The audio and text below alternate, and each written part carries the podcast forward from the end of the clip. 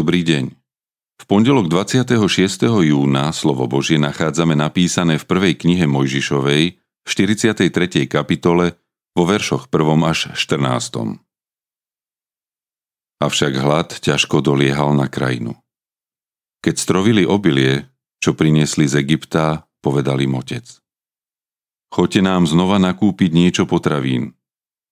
Júda mu však odpovedal: Ten muž nás dôrazne napomínal: Neukážte sa mi na oči, ak nebude s vami váš brat.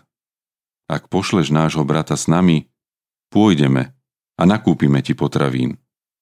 Ak ho však nepošleš, nepôjdeme, lebo ten muž nám povedal: Neukážte sa mi na oči, ak váš brat nebude s vami. Na to povedal Izrael: Prečo ste mi tak zle urobili, keď ste prezradili tomu mužovi, že máte ešte brata? Oni povedali: Ten muž sa nás veľmi vypytoval na naše príbuzenstvo. Žije ešte váš otec? Máte brata? A my sme mu odpovedali len na tieto otázky.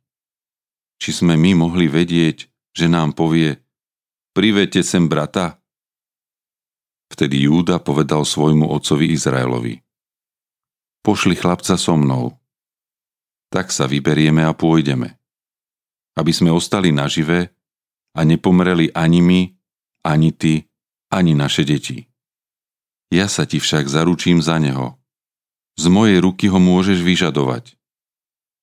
Ak ti ho neprivediem späť a nepostavím pred teba, navždy ponesiem vinu pred tebou. Veru, keby sme neboli otáľali, boli by sme sa už 2 razy vrátili. Na to im povedal ich otec Izrael: Ak je to teda tak, urobte toto. Naberte do svojich vriec z najlepších plodín krajiny a dopravte tomu mužovi ako dar niečo z balzamu, niečo medu, vzácnu živicu, pistáciové orechy a mandle. Vezmite so sebou aj iné peniaze a peniaze vložené navrch do vašich vriec vráte vlastnoručne späť. Bude to asi omyl. Vezmite brata, vyberte sa a vráte sa k tomu mužovi.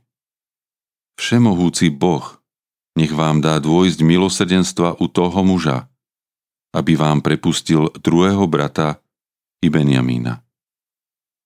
Ja však, keď som už bez detí ostanem. Naše problémy. Jákob a jeho synovia sa dostali do nepríjemnej situácie, ktorá sa zdala neriešiteľná.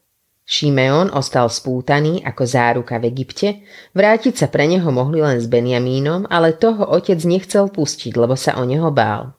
Okrem toho obilie, ktoré si doviezli z Egypta, sa postupne míňalo. K riešeniu tohto rodinného problému sa bolo treba postaviť čelom, ale namiesto toho ho odložili ad acta. Niečo podobné sa často deje aj v našich rodinách. Komplikované problémy a konflikty neriešime, nechávame ich otvorené a nevyjasnené. Lenže takýto stav nemôže trvať navždy. Problém sa počase opäť stane pálčivým a opäť sa začne hlásiť o slovo, presne tak, ako sa u Jákoba a jeho synov začínal hlásiť hlad. Raz budeme musieť niečo urobiť, no bez seba zaprenia to nepôjde. Jákob musel nabrať odvahu a znovu začať dôverovať svojim synom, ktorým už dávno nedôveroval. Rúben sa zaručil za Benjamína a prevzal zodpovednosť za jeho prípadnú stratu. Spolu s ostatnými bratmi podniknú ďalšiu nebezpečnú cestu. Zarážajúce na tom však je, že sa spolu nemodlia a neprosia Hospodina o pomoc. Tak je ich cesta, vzťahy aj budúcnosť vystavená neistote. Neopakujme rovnakú chybu vo svojich rodinách. Predkladajme naše problémy Pánovi Ježišovi. Hľadajme u neho sílu, rozvahu, pokoru a schopnosť seba zaprenia.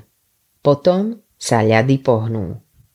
Autorom dnešného zamyslenia je Martin Mitikováč. Modlíme sa za cirkevný zbor Očová.